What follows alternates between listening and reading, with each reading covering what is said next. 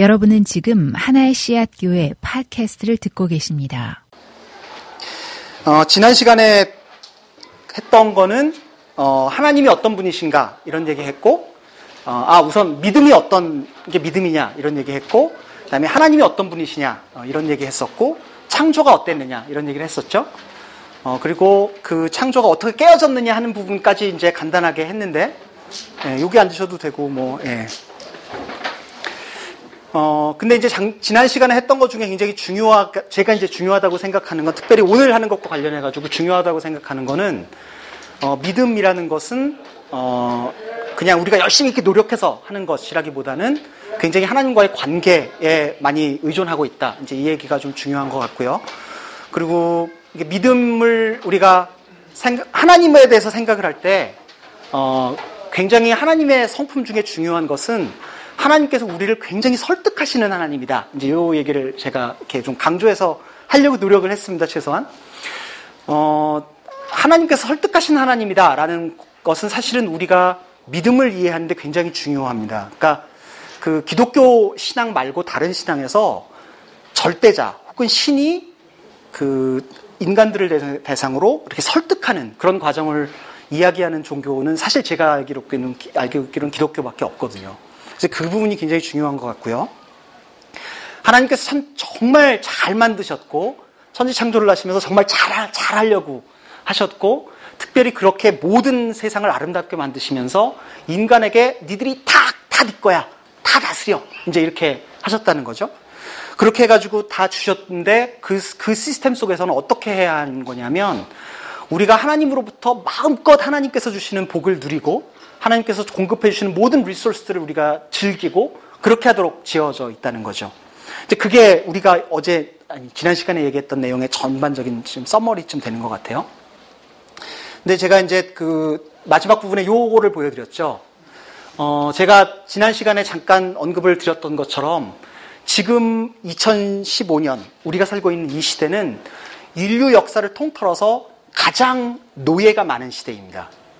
In terms of number of slaves, 지금 가장 노예가 많아요. 흑인 노예 시절이나 중세보다도 지금 노예가 훨씬 많습니다. 그 중에 굉장히 많은 그 노예의 포션들은 사실은 이런 어린애들이에요. 이런 어린애들 200불, 300불, 500불에 그냥 사가지고 그 아이를 평생 섹스 슬레이브로 누리, 부리고 있고 그런 세상에 우리가 살고 있다는 거죠. 정상적인 지각을 가진 사람이라면 이런 걸 보면서 이건 정말 아니야.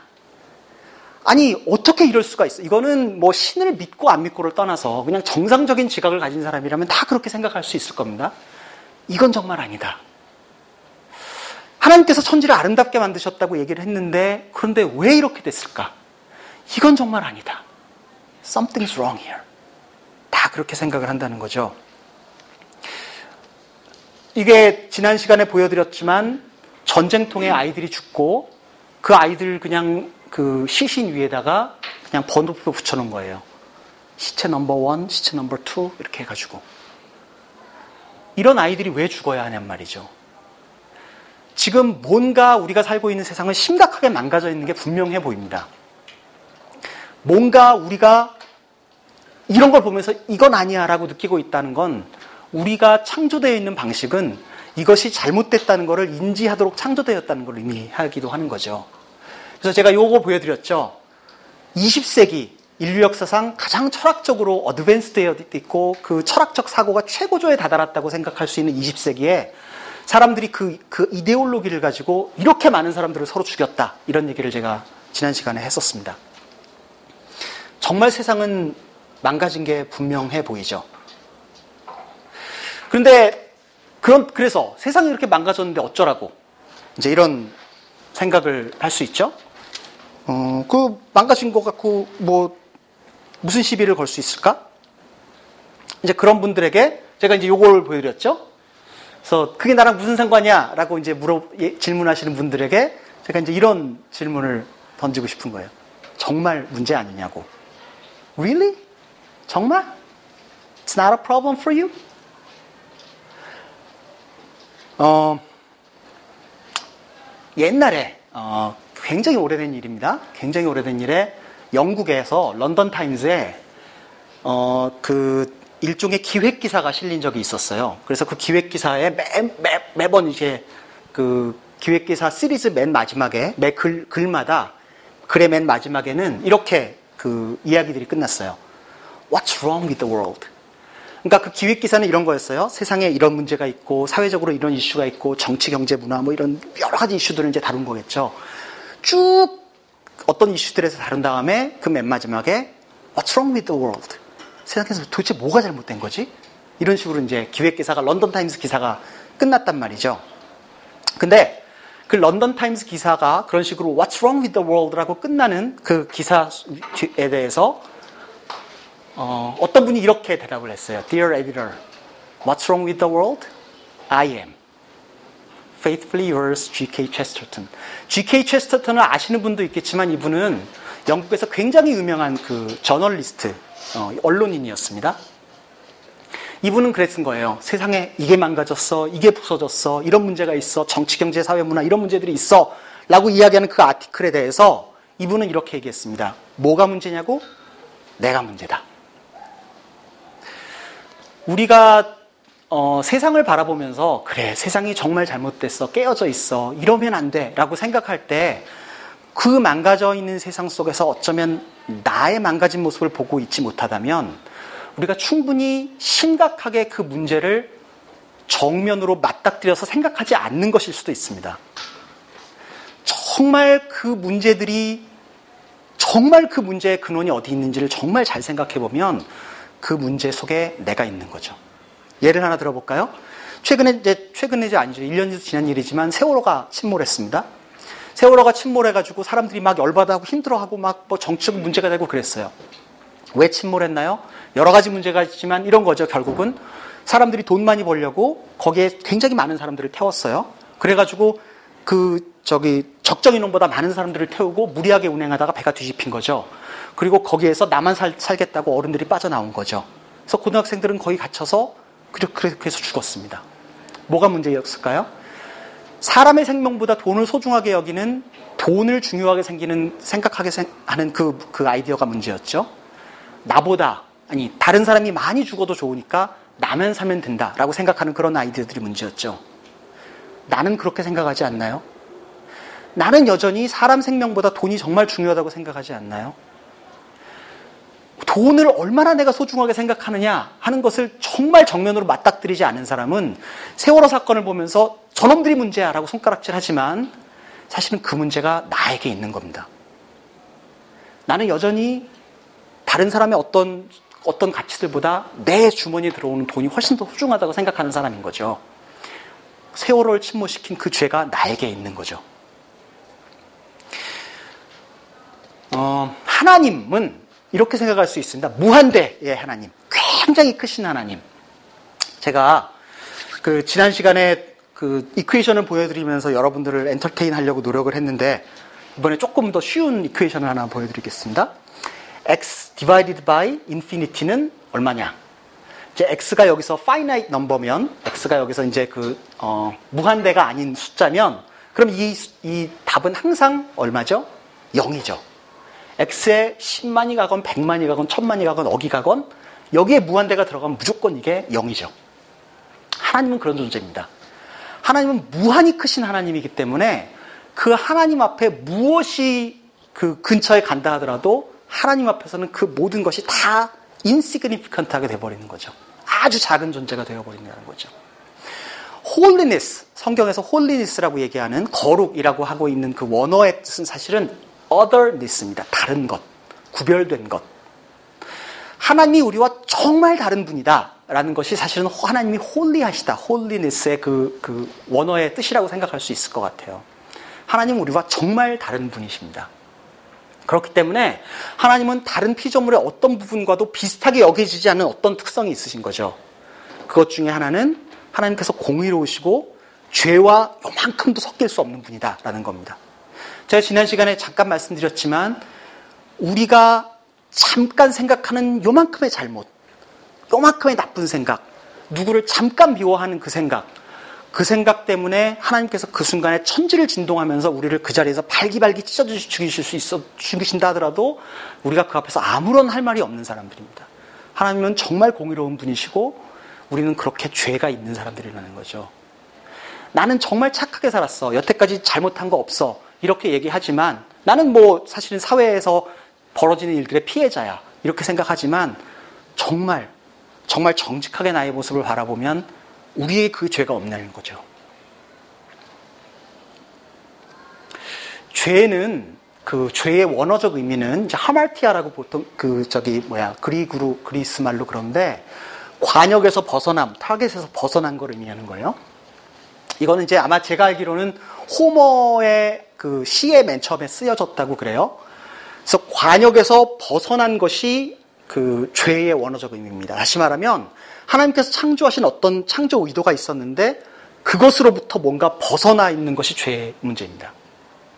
그래서 죄의 본질은 뭐냐면 하나님의 그 인간의 하나님에 대한 잘못된 태도, self-assertive will이라고 썼는데요. 하나님에 대한 반역입니다. 제가 어제, 아니, 지난 시간에 말씀드렸지만 그 선악과 이야기하면서 잠깐 말씀드렸죠. 선악과의 문제는 뭐였냐면 내가 그걸 따먹고 내 삶의 주인이 내가 되겠다라고 얘기했던 사람의 그 스스로 신이 되게 되고자 노력했던 사람의 문제였다. 이렇게 말씀을 드렸죠. 내가 내 삶의 주인이 되겠다. 내가 컨트롤하겠다. 내가 하나님이다. 이것이 근본적으로 죄에 대한 본질입니다. 그래서 죄는 어떤 결과를 가져왔냐면요. 피조 질서가 깨어졌어요.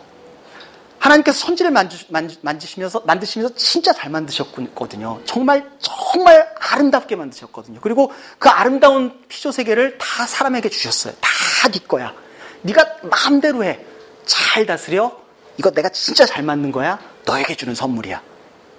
하나님께서 좋은 피조 세계를 우리에게 인간에게 주셨는데 인간이 그거를 망가뜨렸어요. 그래서 사람이 그 온 피조 세계를 다스리는 사람이 망가졌기 때문에 피조 세계가 함께 망가지게 된 거죠. 그래서 우리가 의도하지 않은 대로 쓰나미도 있고 지진도 있고 여러 가지 문제가 이제 그 세상에 생기게 된 거죠. 그래서 그 죄 때문에 사람은 하나님길로, 하나님께로 가는 길이 막혀 버렸습니다. 어떻게 가야 하는지 방법이 없게 되어 버린 거죠. 아까 말씀드렸던 것처럼 정말 요만큼의 죄와도 같이 섞이실 수 없는 그 하나님, 그 하나님과 우리 인간이 함께 갈 수 없는 세상이 되어버리, 되어버리고 만 겁니다. 어, 그래서 죄의 결과는 죽음으로 나타나게 됩니다. 한번 생각해 보십시오. 우리가 성경에 보면 그렇게 나와 있어요. 죄의 삭은 사망이다. 이렇게 나와 있죠. 근데 이렇게 생각해요. 아니, 나 살아있는데? 나 지금 안 죽었는데? 이게 이거 이런 거죠. 들국화가 예쁜 들국화가 있는데 그 들국화를 딱 잡아가지고 확 뽑은 다음에 탁 던지면 어떻게 됩니까? 들국화 꽃이 여전히 파릇파릇 살아있어요. 그렇지만 들국화를 땅에서 확 뽑아버리는 순간 뿌리가 그 ground로부터 땅으로부터 분리되는 순간 들국화에 공급되는 생명이 끊긴 거죠. 그걸 이제 conditional death라고 그러는데 들국화는 살아있는 것처럼 보이지만 죽은 상태입니다. 우리는 죽은 채로 사는 사람들입니다. 그게 성경이 말하고 있는 우리의 상태입니다. 죽은 채로 살아가는 사람들. 죄는, 그래서 우리가 흔히 생각하는 죄는 죄의 본질이라기보다는 죄의 현상들이에요. 제가 이제 예를 제가 안대로 들어볼게요. 내가 감기에 걸렸어요. 그러면 어떤 증상들이 나타나냐면 열이 나고 콧물이 나고 기침이 나고 뭐 목소리가 이렇게 그렇게 되고 그렇잖아요. 이제 그런 문제들이 이제 여러 가지 생긴다고 생각해 봅시다. 자 그러면 기침, 콧물, 열 나는 것 그것이 감기일까요? 아니에요. 그것은 감기의 증상이죠. 감기는 우리 안에 바이러스가 들어온 것이 감기입니다. 다시 말하면 내가 거짓말하는 것, 그 다음에 그 다른 사람의 물건을 탐내는 것, 누구를 미워하는 것, 그 다음에 성적으로 음란한 상상을 하는 것, 이런 것이 죄인가요? 그것은 죄의 현상입니다. 우리가 그런 반응을 보이는 것은 우리 안에 뿌리박고 있는 죄의 문제가, 그러니까 내 자신이 죄가, 죄를 가지고 있기 때문에 그런 현상들이 나타나게 되는 거죠. 그래서 엄격한 의미로 보면 죄는 행동이라기보다는 상태라고 볼 수 있을 것 같아요. 이걸 이해하지 못하면 기독교 신앙을 이해가 굉장히 어렵습니다. 죄를 우리가 하는 행동으로 이해한다면 그러면 그 기독교의 본질로 달아가기가 굉장히 어렵습니다. 죄는 타겟으로부터 벗어난 인간의 상태입니다. 자, 그 어린아이가 있으니까 어, 눈을 필요하면 가, 가려주세요. 이게 뭐냐면은요. 낙태를 하기 위해서 어린아이를 끄집어낸 모습이에요. 어리, 요 조그마한 어린아이를 잔인하게 낙태를 해가지고 끄집어내가지고 탯줄을 끊어버린 거예요.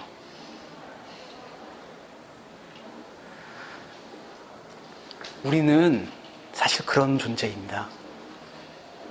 하나님으로부터 무한한 복을, 하나님으로부터 많은 생명을, 하나님께서 주시는 많은 블레싱을 받으면서 하나님과 같이 살도록 우리는 창조, 지음을 받았는데 잔인하게 우리가 반역함으로 말미암아서 탯줄이 끊어져 버렸어요. 죽은 채로 살고 있어요. 그게 우리의 모습입니다. 조금만 생각해 보면, 조금만 앉아서 잠깐만, 잠깐만 내 바쁜 생각을 포즈하고 잠깐만 나의 모습을 돌이켜 보면 내가 심각한 죄에 빠져 있다는 걸 알 수 있어요. 나의 모습이 내가 가지고 있는 상태가 죄라는 걸 이해할 수 있습니다. 우리는 정말 정말 심각하게 망가져 있는 상태에 살고 있는 것 같아 보여요. 그런데 우리가 늘 살아가면서 죄에 대해서 그렇게 늘 인식하고 사나요? 아니죠. 늘 괜찮은 것 같이 우리가 착각하고 살아요. 괜찮은 것 같아요, 우리가. 그런데 사실은 제가 이야기하기로는 그렇습니다. 죄는 understand, 이해하는 것이라기보다는 realize 하는 것, 깨닫는 것입니다. 죄에 대해서 이것이 이것이 죄다라고 막 설명하고 설득하고 해가지고 그것을 많이 이해할 수 있지만 궁극적으로 그 죄가 정말 근원적인 나의 문제라는 걸 받아들이기 위해서는 그것을 이해하려고 하기보다는 realize 해야 하는 것이 아닌가. 이제 저는 그렇게 생각을 합니다. 어, 성경에서 이제 제가 지난 시간에도 잠깐 말씀드렸지만 성경에서 사람이 완벽하신 하나님 앞에 서면 두려워서 떨고 나는 죽었다. 이렇게 이야기하는 장면들이 나오죠. 이사야가 그랬고 모세가 그랬고 심지어는 어, 예수님이 그 풍랑을 잠재우시니까 베드로가 나는 죄입니다. 나를 떠나 주십시오. 이렇게 이야기를 했죠. 완벽하신 하나님, 공의로우신 하나님 앞에 섰을 때 죄 많은 인간이 보여지는 자세는 자신의 죄를 보게 되는 것입니다. 죄를 정말 깨달으려면 어떻게 해야 하냐면 우리가 하나님 앞에 가면 돼요. 하나님 앞에 서면 내 죄가 보입니다. 그런데 신앙이 깊어지면서 우리가 하나님과 동행하는 시간이 길어지면서 사실은 죄에 대한 이해도 훨씬 더 점점 깊어지게 되는 것 같아요. 그래서 한 큐에 한 번에 딱 하고 아 오케이 죄 마스터했어가 아니고 반복해서 아 세상에 이런 것도 죄구나. 내 죄의 뿌리가 이렇게까지 깊구나 하는 것은 신앙생활이 깊어지면서 신앙 그 하나님과 동행하는 그, 그 저니가 정말 풍성해지면서 죄에 대한 깊이가 깊어지게 되는 것 같아요. 어, 내가 하나님의 사랑을 받는다라고 생각을 할 때 나는 정말 하나님의 사랑을 받을 만한 가치가 있는 사람일까요? 또 하나님은 정말 내가 필요한 사람일까요? 우선 하나님은 내가 필요한가를 한번 생각해 봅시다. 하나님은요, by definition, 이거 뭐 수학에서 이런 거 많이 쓰죠? 하나님은 하나님이라는 정의를 하는 순간 그분은 selfish, sufficient한, 자족하시는 하나님이세요. 하나님은 내가 필요 없으세요. 현대 기독교에서 흔히 이렇게 생각해요. 마치 내가 없으면 하나님이 막 죽을 것처럼 그렇게 얘기해요. 그렇지 않아요. 하나님은 내가 필요 없으세요. 성경에서 보면 요한복음에 이제 우리가 곧 그 요한복음 본문으로 들어가겠지만 요한복음에 보면 예수님께서 기도하시면서 이렇게 얘기해요. 나, 내가 아버지와 누렸던 그 사랑을 이 아이들도 이 제자들도 좀 경험하게 해주십시오. 이렇게 이야기를 하죠. 하나님께서는 천지창조 이전에도 우리가 생각할 수 있는 도저히 그 이해의 범위를 넘어는 것이지만 이 무한 영원 전부터 삼위일체 안에서 무한한 사랑을 서로 나누고 계셨어요. 그래서 perfect unity, diversity, community in the trinity 누가 이제 되게 이 T, T, T, T 이렇게 예, 라임 해가지고 썼어요. 이게 참 맞는 말인 것 같아요. 하나님은 내가 필요 없으세요. 그런데 내가 필요 없으신데 나를 사랑하시는 거죠. 우리를 사랑하시는 거죠. 그게, 그게 정말 놀라운 사랑인 거죠. 나는 그럼 정말 자격이 될까요? 아니요. 우리는 죄 때문에 하나님의, 하나님께 다가갈 수 없는 사람들이라는 거죠. 죄가 가로막고 있어서 요만큼의 죄와도 함께 하실 수 있는 그 하나님과 도저히 함께 갈 수 없는 사람이라는 거죠. 나는 망가져 있고 어그러져 있고 심하게 오염되어 있는 사람입니다. 하나님은 나, 내가 필요 없고 나는 하나님께 가까이 갈 수 없는 사람인 거죠. 어떻게 하면 될까요? 우리의 문제는 우리가 하나님의 사랑을 얻기 위해서 우리가 할 수 있는 일이 아무것도 없다는 것이 우리의 문제입니다. 우리가 종교를 통해서 선한 행동을 통해서 우리의 지식을 통해서 열심히 열심히 아무리 노력을 해도 사람은 하나님께로 도저히 건너갈 수가 없는 거예요. 여기는 무한히 넓은 갭이 있는 겁니다. 죄 때문에. 나의 죄 때문에. 이것이 성경이 이야기하고 있는 인간의 상태죠. 우리는 아무것도 할 수 없는 상태입니다. 아무것도 할 수 없어요. 완전 절망 상태인 거죠. 그런데 good news는 정말 good news는 우리가 하나님의 사랑을 얻기 위해서 우리가 해야 하는 일이 아무것도 없게 되어 버렸어요. 예수님께서 십자가에서 우리의 모든 죄를 해결하시고 우리를 말로 안 되는 사랑으로 사랑하심으로 말미암아서 우리가 마침내 하나님께 갈 수 있게 되었다는 거죠. 어, 이제 조금 있으면 우리가 그 매일 성경 큐티 본문이 베드로 후서가 됐잖아요. 그러니까 베드로 전서에 사실 이렇게 나오는데 이거 아마 제가 기억하기로는 어, 팀 켈러가 아마 이분 이 얘기를 했, 했던 것 같은데 제가 잘 기억이 안 나요. 근데 어쨌든 이런 얘기를 했었어요. 어, 그 복음에 대해서 설명을 하면서 바울 복음에 대, 베드로가 복음에 대해서 설명하면서 이 복음은 천사들도 정말 보고 싶어 했던 것입니다. 이런 표현을 이제 나와요. 근데 그때 그, 그 표현을 보면 어떻게 되느냐면 그 angels long to see 이라고 이제 그 영어로는 이제 그렇게 돼 있거든. 정말 그 복음을 보고 싶어 하고 고대했던 것이다. 이렇게 표현을 했어요. 근데 그 천사들이 정말 보고 싶어 했다 그 표현을 하면 저는 뭐 원어 잘 모르지만 원어는 그런 그런 거 그런 거라고 그래요. 그 발전기에 있는 수컷이 그 파트너를 찾는 것 같은 절박함.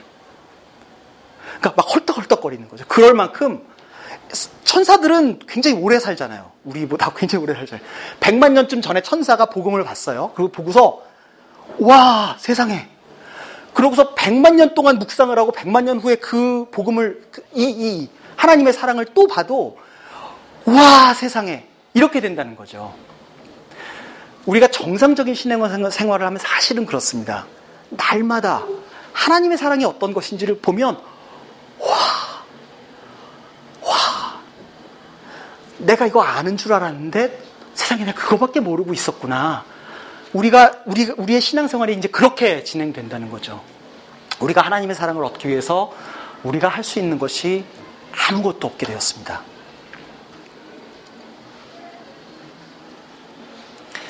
예수님께서 우리가 알지만 십자가에서 처절하게 아주 심한 고통을 받으면서 돌아가셨습니다. 예수님께서 그 십자가 처형은 이제 이렇다고 그러죠. 이렇게 해가지고 이제 이렇게 예수님께서 우리가 복음서에서 보면 알지만 예수님께서는 아주 심하게 고, 그 고문을 당하셨죠. 그래서 이렇게 그 가죽 끈에다가 막 낫조각 그 뼈 이런 거 해가지고 이렇게 탁 때려서 탁 하면 살점이 쫙쫙 찢겨져 나오도록 그런 채찍질을 밤새 맞으시고 모욕당하시고 기신맥진해가지고 십자가에 못, 박혀, 못 박히셨죠. 예수님께서는 처절한 고통 속에서 그 십자가를 감당하신 거죠. 십자가 처형은 이렇다 그래요. 이렇게 해가지고 이제 이거를 이렇게 잡는 거예요. 그리고 이렇게 하는데 여기에 여기 요, 요 온폭 들어간 데가 있는데 여기를 이렇게 못으로 딱 치면은요 이 근육이 다그 어, 못 쓰게 된대요. 그러면 이제 발을 이렇게 해가지고 이렇게 해가지고 이거 딱 여기를 쳤어요. 그다음에 이렇게 해가지고 양쪽을 잡았어요. 그렇게 하면 이, 이 근육을 못 쓰잖아요. 그러면 팔이 이렇게 이렇게 쭉 뻗쳐져 있는 상태에서 이렇게 몸무게가 이렇게 무눌리는 거죠. 이렇게 이렇게 내려가는 거죠. 이걸 이렇게 들 수가 없잖아요. 이 다리를 못 쓰니까. 이렇게 눌리는 거예요. 그러면 처음에는 조금 괜찮다가 그 이렇게 자기 몸무게 때문에 이 근육이 여기를 눌러가지고 어 그 심장과 폐에다가 굉장한 압박을 준대요. 그래서 이 숨을 잘 못 쉬는 거예요. 그러다가 어떤 순간이 되면 많은 경우에는 이 뼈가 빠진대요. 탈골이 된대요. 그러면 근육 가지고 이게 버티게 되는 거죠. 그럼 더 이렇게 쭉 늘어나는 거죠. 그런 상황에서 하다가 그 정말 죽음의 순간이 되면은 그 심장이 터질 것 같은 고통을 느낀다고 그래요. 그래서 심장이 파열되는 것 같은 고통을 느끼면 읊을 때쯤 되면 십자가에 처형을 당하고 있는 사람이 아 인젠 죽는구나 하는 걸 안다고 그래요. 그렇게 해서 예수님께서 마지막 순간까지 여기에 매달려서 그 고통을 다 받으시면서 돌아가셨어요. 우리가 알지만 예수님은 하나님이시기 때문에 정말 원하셨다면 어쩌면 그 십자가 그 로마 군병들 다 물리치고 십자가에서 내려와서 나 사실은 하나님이었어 놀랐지 이렇게 하셨을 수 있을지 모르겠어요. 그런데 왜 그렇게 안 하셨냐면 우리를 사랑하시기 때문에 내 죄를 그렇게 해결하셔야 됐기 때문에 그래서 예수님을 십자가에 못 매달고 있었던 것은 대못이 아니고 그분의 사랑이었습니다. 제가 개인적으로 그랬어요. 저는 이제 대학교 3학년에서 4학년 갈 때 이제 그 복음을 받아들였었는데 그때 그랬어요. 성경을 읽으면서 이런, 이런, 이렇게 보였어요. 그러니까 십자가에서 예수님께서 그 보면은 어, 가상 7원이라고 해서 십자가에서 일곱 마디 하신 것이 이제 복음서에 쭉 나오거든요. 그 중에 어떤 것이 있었냐면 이 죄를 저들에게 돌리지 마십시오. 저들은 자기가 하는 일을 모르고 있습니다. 이제 예수님께서 그렇게 기도하시는 게 나와요. 그때 저는 거기서 제 모습을 봤어요. 저 예수를 십자가에 못 박으라고 고래고래 얼굴이 빨개져가지고 소리를 지르고 있는 그 군중 속에 제가 있는 거예요. 그래서 예수님께서 그러시는 거예요. 오승아, 너 거기 있구나. 알아, 알아. 그러면서 하나님께 말씀, 말씀드리는 거죠. 이 죄를 오승에게 돌리지 마십시오. 쟤는 지금 지가 하는 일을 모르고 있습니다. 주님의 사랑이 그런 겁니다. 하나님의 사랑이 그런 겁니다. 하나님께서 우리를 그만큼 사랑하셨기 때문에 우리가 마침내 생명을 얻을 수 있게 된 거죠. 이 절망적인 상태로부터 마침내 생명을 얻을 수 있게 된 거죠. 최소한 인간적으로 이런, 이런 생각을 한번 해보세요. 내가 길을 걸어가다가 어떤 사람이, 전혀 모르는 사람이 갑자기 칼을 들고 잔인하게 자기 아들을 죽인다고 합시다. 피가 막 튀고 있어요. 그러면서 그 사람이 그래요. 사실은 얘 죽이는 거 너, 너 를 살리기 위해서야 라고 얘기를 했다고 칩시다. 그러면 제가 그 사람을 전혀 모르고 그 사람이 아주 미친놈이라고 생각을 한다 하더라도 최소한 그 끔찍한 모습을 보면서 이게 어떻게 된 거지? 한 번은 생각해 보지 않겠어요? 예수의 십자가를 보면서 잠깐 멈춰서 도저히 이게 어떻게 된 거지? 아니 이게 도대체 what's going on? 이 질문을 해보지 않는다면 정말 뭔가 문제가 있는 거죠. 근데 왜, 왜 그래요? 사람들이 안 물어봐요.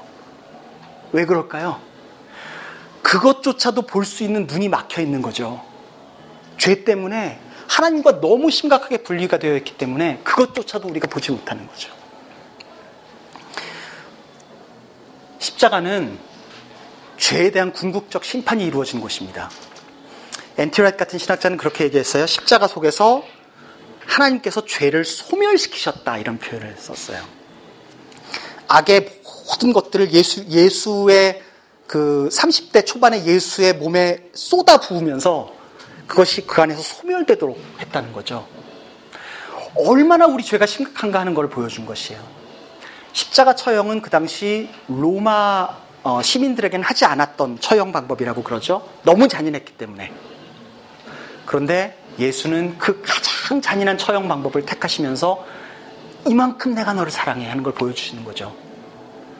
그리고 마침내 우리가 하나님께 갈 수 있는 길을 열어주신 겁니다.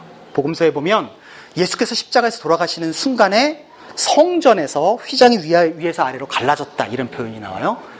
어, 구약 시대에는 성 그 지성소의 그 휘장은 1년에 한 번 대제사장만 들어갈 수 있는 것이었어요. 근데 그거 한번 가려고 해도 죄를 다 막 뭐 죄하는 세레모니를 하고 그렇게 해가지고 한 번 들어갈 수 있는 곳이었어요. 근데 그렇게 해가지고 잘 못하면 실제로 대제사, 대제사장이 그 안에서 죽었어요. 그 죄 때문에. 그래서 이제 이랬다 그러죠. 여기 뭐 방울 같은 거 타고 들어가가지고 딸랑딸랑 소리가 나잖아요. 근데 그 속에서 딸랑딸랑 소리가 그치면 어 죽었구나 그러고서 이제 줄로 끄집어냈다고 그러죠. 그 전능 그 공의로우신 하나님 그 하나님께 갈 수 있는 길이 열린 거예요. 예수께서 돌아가시면서 하나님께 들어가, 들어가는 그 커튼이 쫙 찢어진 겁니다. 누구나 하나님께 갈 수 있게 되, 되었다는 거죠. 그래서 아름다운 창조가 회복되는 소망이 우리에게 주어졌습니다. 새로운 창조의 소망이 열린 거죠. 하나님과의 의존 관계가 회복되었습니다. 제가 그 어, 하나님 우리는 하나님으로부터 많은 것을 공급받으면서 살도록 지음받았다라는 얘기를 이제 지난 시간에 했는데요. 가만히 생각해 보면요. 우리가 하나님이 없으면 진짜 많은 게 필요해요. 그러니까 하나님께서 우리를 먹이시고 입히시고 뭐 채워주시고 하는 그 공급이 정말 없다면요. 우리는 어, 박사학위 한두 개 정도 가지고는 안심할 수가 없는 거예요. 어, 저는 이제 스탠포드를 apply했다 떨어졌기 때문에 스탠포드 사람들을 싫어하거든요. 그래서 근데 어쨌든 스탠포드 뭐 이런 거 하기 이거 하나 갖고는 안 되는 거예요. 의조응제도 안 되는 거예요. 그러니까 그리고 돈이 웬만큼 많아 가지고는 안 되는 거예요. 온 세상에 있는 돈을 다 가져도 이 security가 없는 거예요. 그냥 궁극적으로 하나님으로부터 하나님 복을 공급받도록 지원을 받았는데 어쨌든 제한되어 있잖아요. 박사학위가 하나밖에 없는 거잖아요. 돈이 뭐, 뭐, several billion밖에 없는 거잖아요. 우리는 사실은 하나님이 없으면 굉장히 많은 게 필요합니다. 그런데 하나님과의 관계가 회복되면 그 하나님으로부터 오는 그 복의 통로가 열리는 거예요.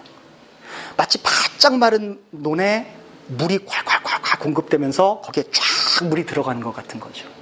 여전히 우리의 논바닥은 갈라져 있는 부분들이 있을 거예요. 여전히 우리는 결핍이 있고 여전히 우리는 문제가 많이 있을 겁니다. 그렇지만 마침내 하나님과의 그 관계가 회복되는 길이 열리, 열렸다는 거죠. 그래서 말로 닿을 수 없는 안정감이 생깁니다. 물론 하나님을 믿어도 여전히 불안하고 여전히 뭐 두렵고 그런 일들이 있어요. 그렇지만 최소한 내가 어디에 소망을 두어야 하는지 하는 것은 이제 우리가 발견하게 되는 거죠. 그리고 우리의 가치가 어떠한 것인지를 깨닫게 됩니다.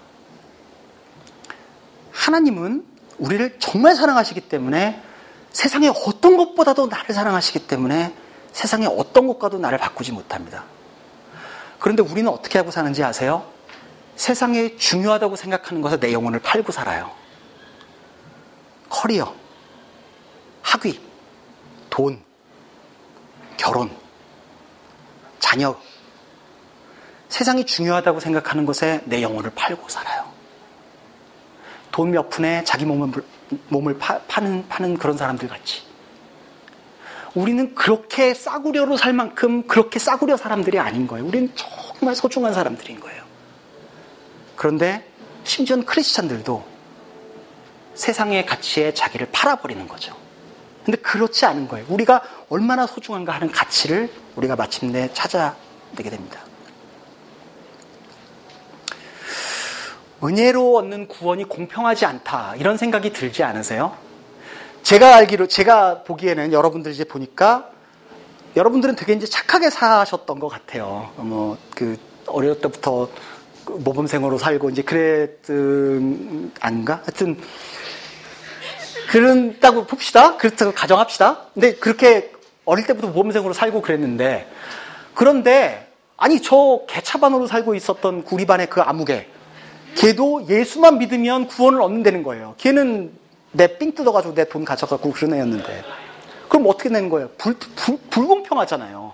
나는 착하게 이렇게 살려고 노력했고, 쟤는 저렇게 이렇게 살았는데, 예수만 믿으면, 은혜를 얻으면 구원 얻는다고?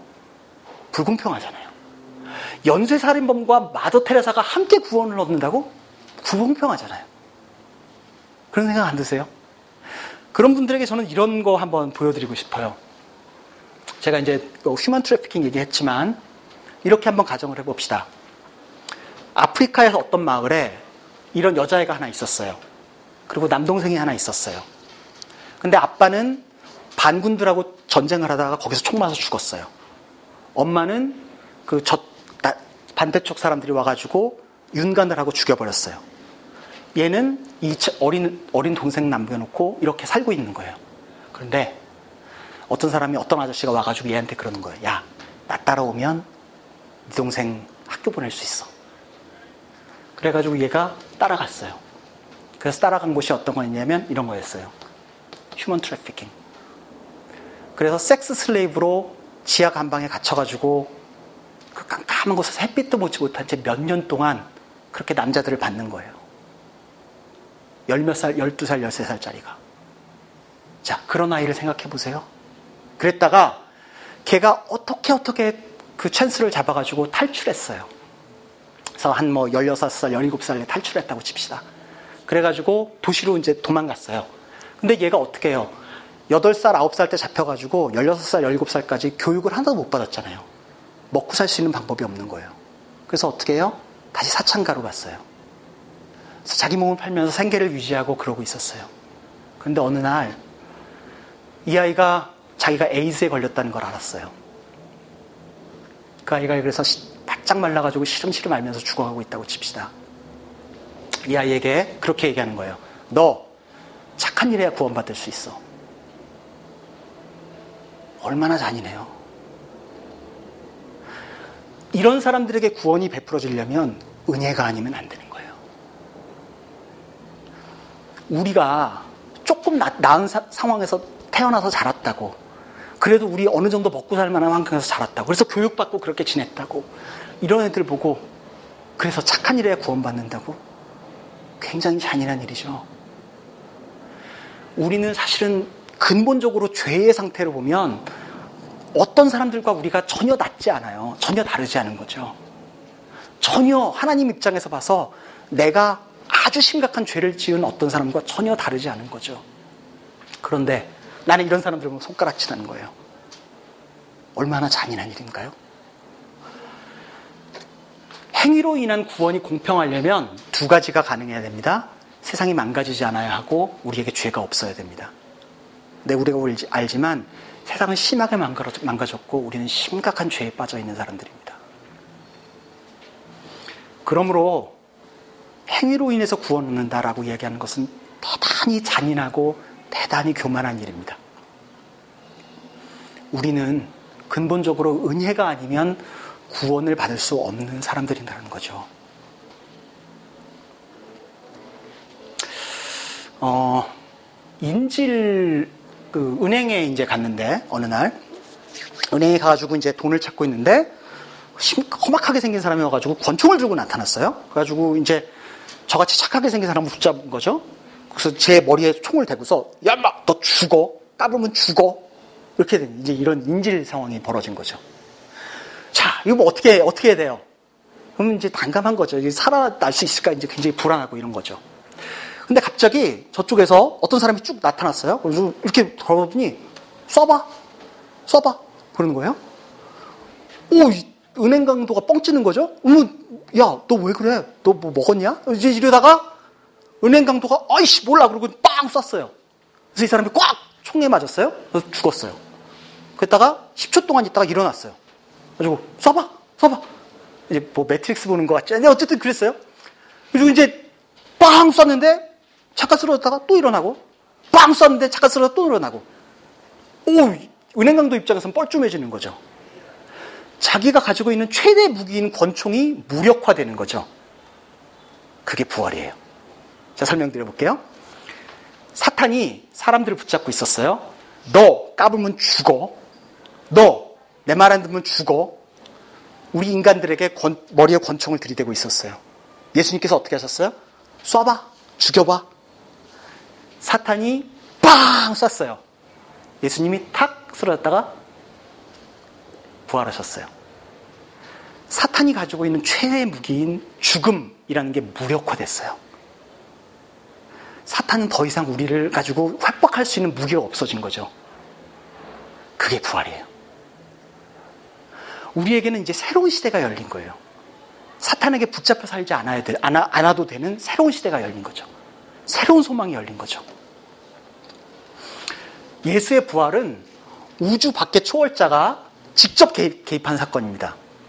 아, 이것도 수학 얘기를 해서 안 되는데, 싱귤러 포인트라고 그런 거 알, 당연히 알지, 얘는. 근데 어쨌든, 어, 이렇게, 어, 1 over x, 이거를 그래프로 그리면 어떻게, 아, 얘기하지 맙시다. 뭐, 일단, 어쨌든 그, 도저히 그 함수 가지고 설명이 안 되는 어떤 포인트인 거예요. 그러니까 인간적인 생각으로 이거를 해석하려고 그래도 해석이 안 되는 어떤 포인트가 있는 거죠.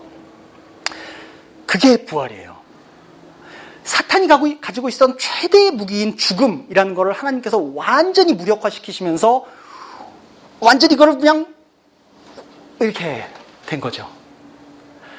하나님 나라, 제가 이제 아마 다음 시간에는 주로 그 여러분들이 가지고 있을, 있을 많은 질문들을 많이 받고 그걸 이제 해결하는 시간을 갖고 그 다음 시간과 그 다음 시간 아마 두 시간 동안 제가 하나님 나라에 대한 얘기를 많이 하려고 그러는데 그걸 그 시간에 조금 더 이건 설명을 드리겠지만 하나님 나라가 마침내 이 땅에 확 임하게 되는 그 새로운 시대가 열리는 inauguration 이렇게 되는 거죠.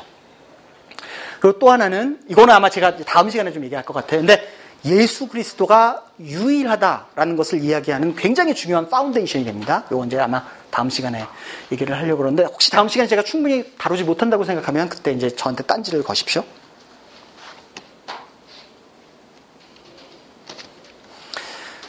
그래서 그 믿음을 어떻게 받아들이면 될까요? 저도 잘 모르겠어요. 어, 예수님을 믿은 사람들 중에는 굉장히 많은 종류의 사람들이 있는 것 같아요. 어떤 사람은 어, 굉장히 극적으로 막 갑자기 막 그 신기비한 경험을 해가지고 막 그 뭐, 뭐 천사가 나타나는 그림을 보고 막 그래가지고 확 뿅 가가지고 예수님 믿었다 이런 사람이 있는가 하면 어떤 사람은 그냥 어릴 때부터 쭉 그냥 교회 다니다가 어떤 순간에 보니까 어, 나 하나님 믿네? 뭐 이렇게 이렇게 되는 사람들이 있는 것 같아요. 그러니까 그건 굉장히 다양한 종류의 사람들이 있는 것 같은데 저는 이제 이렇게 봅니다. 우리는 제가 말씀드렸던 것처럼 우리는 기본적으로 다 죽어 있었던 사람들인 거죠. 뿌리가 뽑혀 있는 혹은 탯줄이 끊겨 있는 어린아이 같은 사람들인 거죠. 우리에게 생명이 없는 겁니다. 죽어 있는 시체에게 생명을 공급한다고 생각을 해봅시다. 어떻게 해야 될까요? 방법이 없는 거예요. 그러면 이제 어쨌든 생명이 바깥에서 공급이 되는 거죠. 그럼 시체가 뭘 해야 되나? 시체가 할 수 있는 게 없는 거예요. 근데 이렇게 생각을 해보세요. 생명이 조금 공급됐어요. 그래서 이제 기운이 그 시체에게 돌아오기 시작했어요. 그러면 눈꺼풀이 조금 조금 움직이고 손가락을 꿈틀꿈틀하고 발가락이 꿈틀꿈틀하고 이런 게 이제 되는 거죠.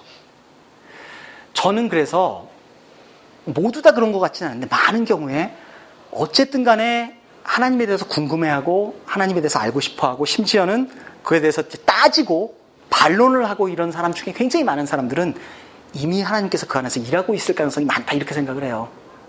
그래서 주변에 여러분들이 막 대놓고 막 기독교 비판하고 이런 사람들 중에 어떤 사람들은 모두가 그런지는 모르겠는데 어떤 사람들은 이미 하나님께서 그 안에서 뭘 하고 있으실 수 있다는 거죠. 근데 이제 어쨌든 이 모든 과정 속에서 성령의 역할이 굉장히 중요합니다.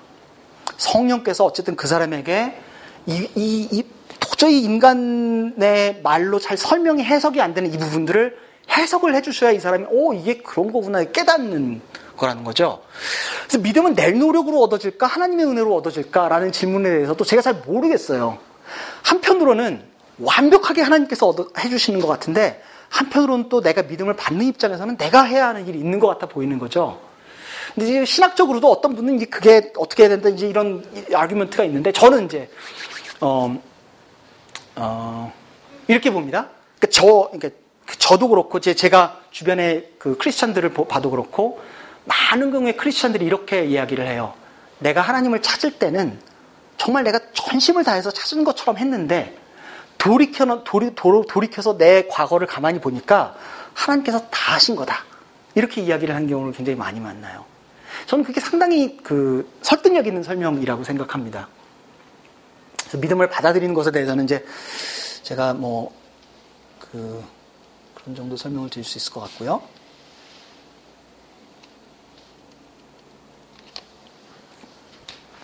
그래서 내게 일어나는 변화는 어떤 것도 있을까요?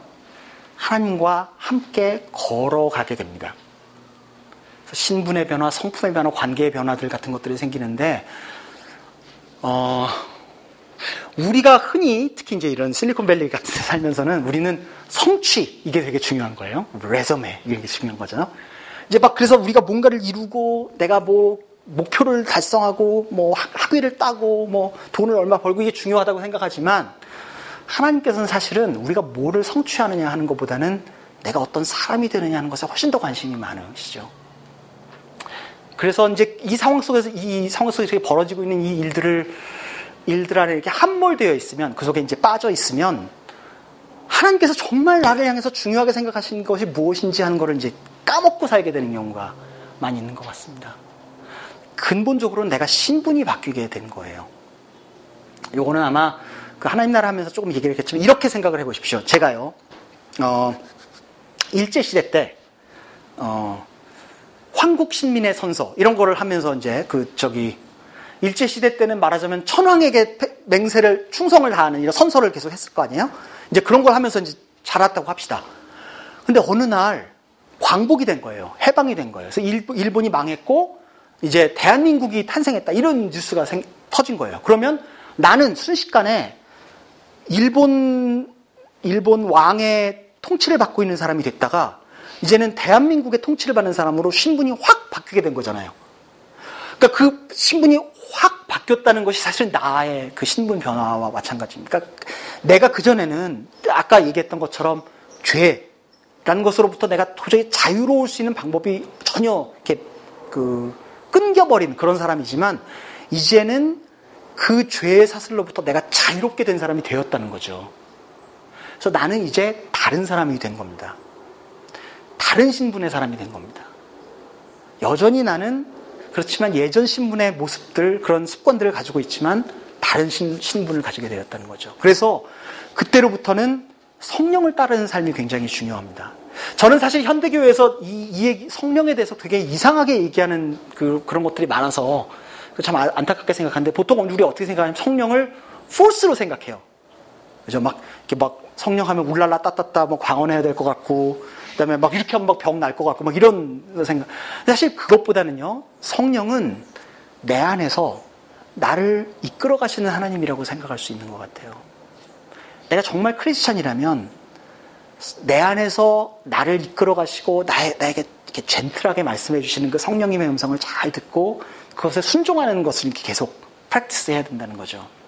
근데 어느 날 언젠가부터 성령이 막 우와 해가지고 막 울라라 따따따 막 시끄럽게 막 방언 그러니까 저, 그런 것만 이제 생각하는데 이제 그렇지 않다는 거죠.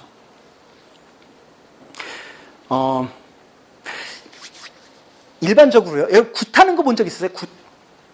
예, 저는 이제 어릴 때 그런 거 본 적 있는데 굿을 하면은요 어떻게 하냐면 이제 그 무당이 막 치장을 하고 막 뛰잖아요. 그리고 이제 무당 중에 이제 좀 신기가 좀 좋은 무당은 레벨이 좀 높은 무당은 작두 타는 거 아세요? 네, 작두 작두가 뭔지 아시죠? 이렇게 하는 거. 그거를 날을 이렇게 뾰족하게 한 거를 위로 해놓고 그 위에서 걸어 다녀요. 그래서 그 위에서 춤을 춰요. 막 깡충깡충 뛰고. 그러면 발을 베야 될 것 같은데 안 베는 거예요. 정말 뭔가 신비한 뭐가 있는 거죠. 근데 무당이들이 그 작두를 타고 막 시끄럽게 하고 하는 그 장면을 생각해 보세요. 왜 그래요? 왜 그러냐면 어떻게든 자기가 섬기고 있는 신의, 신의 관심을 끌어보고 싶은 거예요. 그죠? 그래서 막 해가지고 시끄럽게 막 하고 막 왕왕왕 할 때 신이 어 그래? 왜 무슨 일이야? 그러면 아 그런데 사실 이제 뭐 돈도 돈도 벌어야 되고요, 장가도 가야 되고요, 뭐 얘 학교도 보내야 되고 이제 이거 막 얘기하는 거예요. 그러면 신이 보고서 음, 오케이 그럼 그건 내가 들어줄게 해가지고 이제 하는 거잖아요. 근데 우리 하나님은 그렇지 않아요. 우리 하나님은 우리에게 무한한 관심을 가지고 계세요. 우리가 요구하기 전에 우리에게 필요한 걸 다 알고 계세요. 나를 위해서 자기 아들을 십자가에 못 박으셨어요. 나를 향해서 말로 다 할 수 없는 사랑을 지금도 쏟아붓고 계신 분이세요. 그렇기 때문에 우리는 하나님의 관심을 끌기 위해서 내가 뭔가를 잘할 필요가 없어요. 내가 잘 못해도 하나님은 나를 무지막지하게 사랑하신다는 거죠. 그리고 그게 사실 우리에게 말로 다 할 수 없는 시크릿을 가져다 줍니다. 복음을 갖고 그 복음 안에서 얻어지는 그 시크릿을 같이 갖게 되는 거죠. 굉장한 블레싱인 거죠. 변화는 어떤 때는 굉장히 급격하게 변화가 일어나기도 하고 어떤 때는 점진적으로 변화가 일어나기도 합니다. 그래서 어, 그 어느 날 보니까 갑자기 새 사람이 됐더라. 뭐 이런 사람도 있지만 어떤 사람 보면 10년쯤 지나니까 오 10년하고는 굉장히 다른 사람이 됐네. 뭐 이런 사람도 있는 거죠. 그렇게 볼 수 있습니다. 어, 예수님은 정말 은혜가 많으신 분이죠. 하나님의 은혜는 우리 모든 사람들에게 이렇게 주어지는 그런 은혜입니다. Grace입니다. 그런데 이게 amazing grace죠. 이제는 그 사람의 배경이 어떻건, 그 사람이 어떤 생각을 가지고 있었든, 어떤 상처가 있었건, 그 사람이 어떤 잘못을 했건 상관없이 모든 사람이 하나님께 갈 수 있는 길이 열린 겁니다. 착할 필요가 없는 거예요. 뭔가 선행을 해가지고 종교적으로 열심히 있어야 되는 게 아닌 거예요. 예수님의 은혜를 받으면 그러면 하나님께 갈 수 있게 되는 겁니다. 어, 제가 여러분 그런 생각 안 드세요? 이제 살다 보면 하나님이 되게 찌질하게 느껴지는 그런 때가 없으신지 모르겠어요. 저는 되게 많은데. 어, 성경을 읽어도 사실 그런 거 많아요. 어, 하나님께서 좀 이런 애들은 따끔하게 좀 하시면 좋은데 따끔하게 안 하고 좀 찌질하게 어, 어 그래 그래 좀 해줄까? 뭐 이게 이제 약간 뭔가 이렇게 그런 하나님. 지금 세상을 보면 아우, 저런 애들은 조금 하나님이 어떻게 손 좀 봐주셔야 되는데 이런데 하나님이 그거에 대해서 그냥 별로 이렇게 미적지근하게 반응하시는 하나님. 별로 화끈하지 않은 하나님 같아 보이는 거죠. 왜 그럴까? 하나님 왜 이렇게 찌질하실까 제가 이제 그거를 보면은요, 어, 여러 가지 생각을 할 수 있는데, 성경 본문을 같이 한번 읽어봅시다. 자, 제가 창세기 15장에서 따왔는데요. 같이 읽어봅시다. 자, 시작. 주님께서 말씀하셨다. 나에게 3년 된 암송아지 한 마리와 3년 된 암소 마리와 3년 된 수양 한 마리와 산비둘기 한 마리와 집비둘기 한 마리씩을 가지고 오너라. 아브라함이 이 모든 희생 제물을 주님께 가지고 가서 몸통 가운데를 쪼개어 서로 마주 바르다. 그러나 비둘기는 반으로 쪼개지 않았다. 솔개들이 희생제물의 위에 내려왔으나 아브라함이 쫓아버렸다. 해가 질 무렵에 아브라함이 깊이 잠든 가운데 깊은 어둠과 공포가 그를 짓눌렀다. 주님께서 아브라함에게 말씀하셨다. 너는 똑똑히 알고 있어라.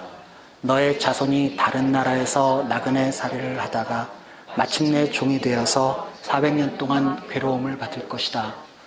그러나 너의 자손을 종살이하게 한 그 나라를 반드시 벌할 것이며 그 다음에 너의 자손이 재물을 많이 가지고 나올 것이다.